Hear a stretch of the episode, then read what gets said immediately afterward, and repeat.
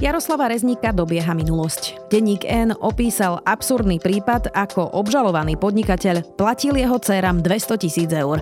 Rezník to nielenže nevie vysvetliť. Vymyslel si príbeh, ktorý znie ako keď deti povedia, že nemajú domácu úlohu, lebo im ju zožral pes. Nie je to však všetko. Otáznych transakcií vysí nad Rezníkom viac. Na jednu z nich si zaspomínam v dnešnom newsletteri ZKH píše. Som rada, že nás stále čítate a počúvate. Jaroslava Rezníka dobieha minulosť. Najnovšie sme sa vďaka denníku N dozvedeli celkom bizarný príbeh. Rezníkovým dvom céram platil 5 rokov drahé zahraničné školy obžalovaný podnikateľ Peter Kuba. 5 rokov platil za céry Jaroslava Rezníka dokopy asi 200 tisíc eur. Vysvetlenie bývalého riaditeľa RTVS je ešte bizarnejšie. Rezník tvrdí, že urobil chybu pri zadávaní čísla účtu, keď išiel platiť školné svojej céry a platba neprešla. Boli sme na jednom takomto obede. Povedal mi, že práve ide zaplatiť školné synovi. Na to som povedal, že mám mega prúser, lebo aj ja som mal zaplatiť školné pred niekoľkými dňami. Ponúkol mi, že to vybaví. Odvtedy to prebiehalo takto. Vždy, keď bolo treba zaplatiť školné, on zaplatil a ja som dal dokopy peniaze, zaniesol som mu ich. Tak sa to vyvinulo. Bolo to vždy raz za pol roka. Ja som povedal, čo treba poslať a do dvoch týždňov či do mesiaca som mu peniaze doniesol, povedal rezník denníku N. Čerešničkou na torte je už len to, že podnikateľ Peter Kuba vlastní slávnu agentúru Roko. Kedy si firma Michala Gučíka, ktorá mala blízko k Rezešovcom, roky zarábala na rôznych zakázkach aj v RTVS, aj v TASR, kde sa čuduj sa svete, vždy objavil aj Jaroslav Rezník. Spomenula som si teda na príbeh, ktorý sa ešte udial, kým sme s kolegami boli v RTVS. Na začiatku roka 2018 Jaroslav Rezník ako riaditeľ RTVS vymyslel, že spravodajstvo bude mať v slovenskom dome na Olympiáde v Číne športové štúdio. Nebolo to zvykom. Na predošlých olympiádach v Slovenskom dome redaktori robievali rozhovory, no štúdio nepotrebovali. Žiadny prenájom sme za vedenia Václava Miku neplatili. Viem to aj preto, lebo som tesne pred Olympiádou v Riu zverejnila, ako sa šéf Slovenského domu chváli, že do Brazílie pašoval nelegálne mak aj brinzu. Nevymyslela som si to. Alexander Lincény, šéf agentúry Roko, sa s tým vtedy sám pochválil v rozhovore pre Rádio Slovensko. Vtedajší riaditeľ Mika z toho nebol nadšený. Celý náš spravodajský tím vtedy smeroval do Ria a v slovenskom dome mávali redaktori zázemie. Ja som ich akurát tak naštvala. No nejako vzťahy nakoniec urovnali a redaktori ďalej mohli byť v slovenskom dome zadarmo a bez štúdia. Prepačte za trochu dlhší úvod, no pre kontext je to podstatné. Poďme teda späť na začiatok roka 2018.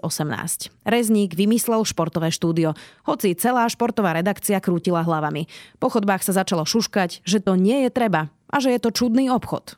Navyše, pôvodne sa malo údajne hovoriť až o 300 tisíc eurách, ktoré chcel Jaroslav Rezník zaplatiť agentúre Roko za 40 metrov štvorcových na 3 týždne.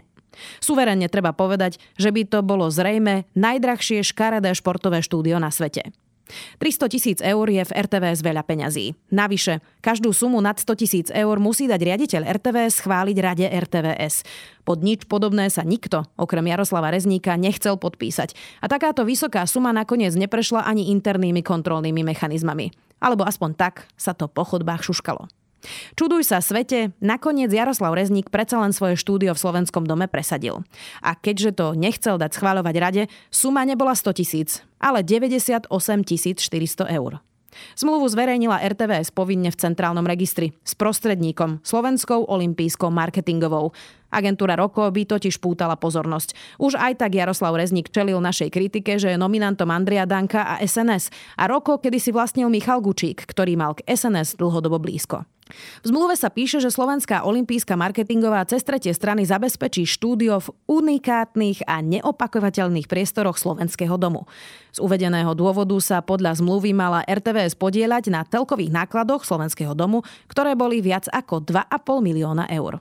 Kolega Cuprík pritom v tom čase písal o tom, že agentúre Roko na Slovenský dom v Číne v tomto roku neprispel štát ani euro.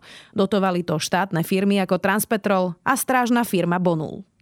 Jaroslav Rezník v článku denníka N tvrdí, že agentúra Roko nejako neštandardne za jeho vedenia nezarábala.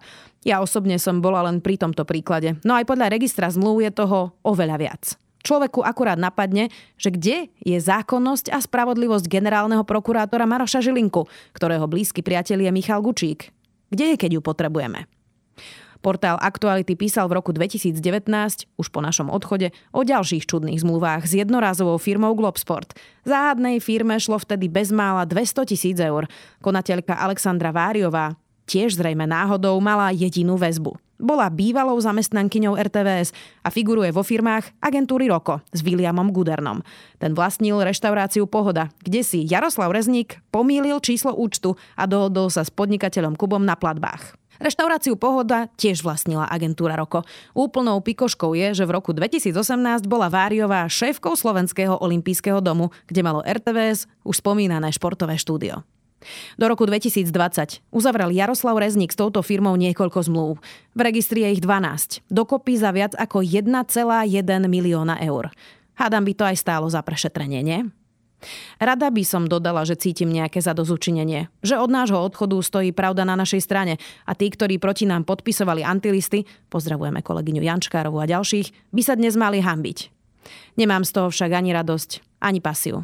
Jaroslav Rezník nevie vysvetliť platby za školu svojich dvoch dcer a okrem toho zhumploval verejnoprávnu televíziu a rozhlas. RTVS je v bode, keď nevie, či bude mať vôbec na výplaty. Je v personálnom marazme, v morálnom rozklade.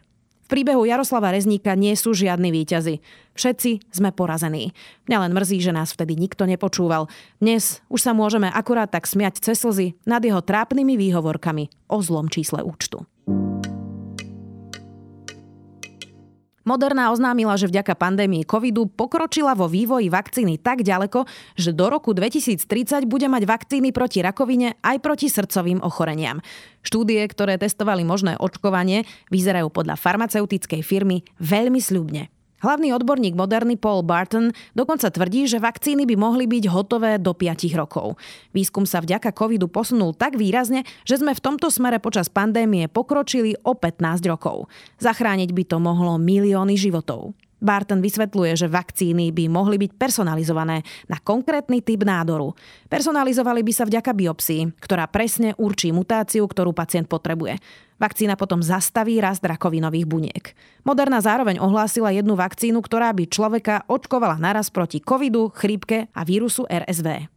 Vedci zároveň upozorňujú, že zrýchlenie tohto procesu môžeme hodiť do koša, ak nebude pokračovať vysoký prísun peňazí na výskum aj naďalej. Viac fascinujúcich podrobností o tom, ako by fungovala vakcína proti rakovine, nájdete v článku The Guardian. Podcast týždňa Ruský disent. Valerie, tell me about this reporting you've been doing about dissent in Russia. Well, as we've discussed before on the show, Sabrina, I've been trying to understand how Russians really view this war. Väčšinou vidíme z Ruska len zábery nadšených občanov, mávajúcich detí a propagandy. The Daily priniesli srdce rúci príbeh ruského disentu. Plastický obrázok toho, čo sa stane každému, kto sa vôbec ozve proti vojne na Ukrajine. 9 май пытаются приурочить как-то.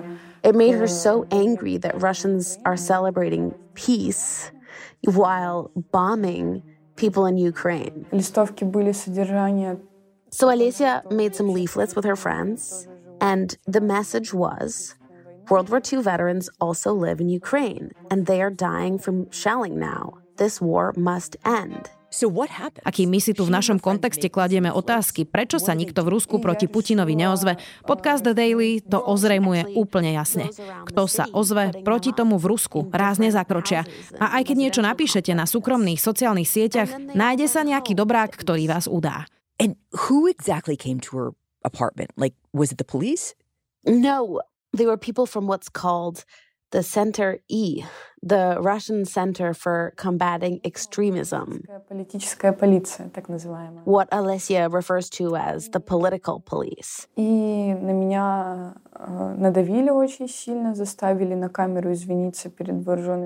And she said they forced her to apologize personally to the armed forces of Russia on camera. Vypočujte si tento diel The Daily o ruskom disente. Je to smutné, no dôležité počúvanie.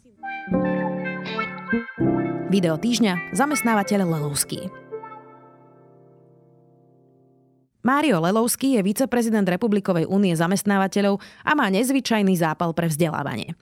Okrem toho, že sa snaží už niekoľko rokov lákať ukrajinských študentov, aby prišli na Slovensko, venuje sa aj kurikulárnej reforme.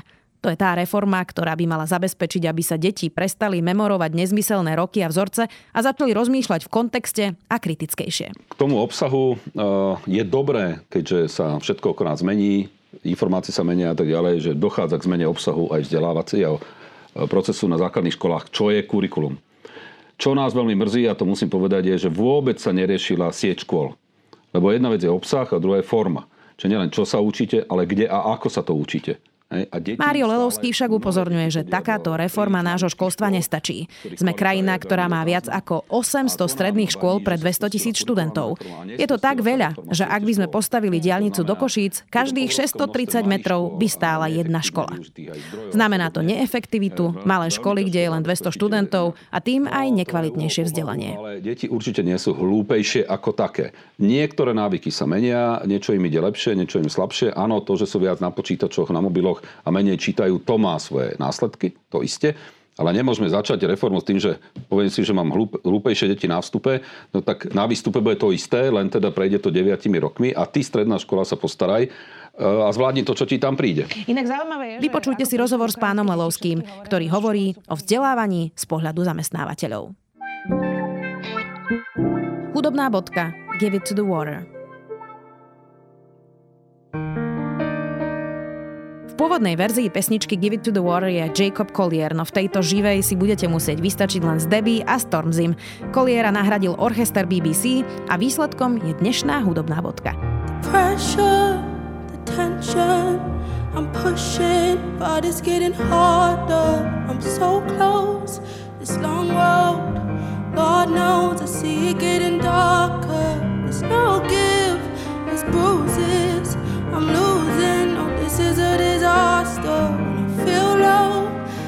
Breathe slow and let it go, then give it to the water. Želám vám pekný víkend. Ak by ste mali chuť prísť aj na živý koncert, v pondelok 17. apríla budeme od pol 6. večer v Starej Tržnici na benefičnom koncerte pre Banskú šťavnicu. Vystúpi Vec, Tono S, Corben Dallas Hex, Puding pani Elvisovej, aj Billy Barman. Vstup je voľný, dobrovoľný príspevok pre obnovu vyhorenej Banskej šťavnice je na vás. Koncert bude vysielať RTVS aj denník Sme. Let